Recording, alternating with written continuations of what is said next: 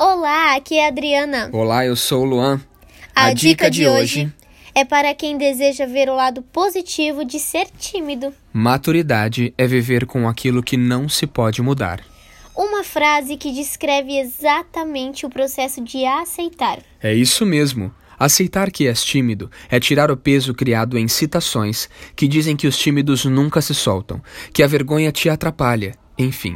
Essas pontuações pejorativas só enfraquecem aqueles que abraçam a ideia de perda sendo tímido. Mas a escolha sempre será sua sobre ver o lado positivo das coisas e que se você aceitar esse seu lado mais envergonhado pode te beneficiar. Lá vai a dica. Dance e faça movimentos tímidos. Sorrisos de lado, desvio de olhares. O que você acha que um tímido faria?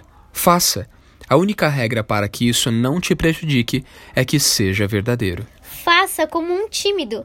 E em muitas vezes, ao tentar desta forma, você perceberá que não é ruim ser você.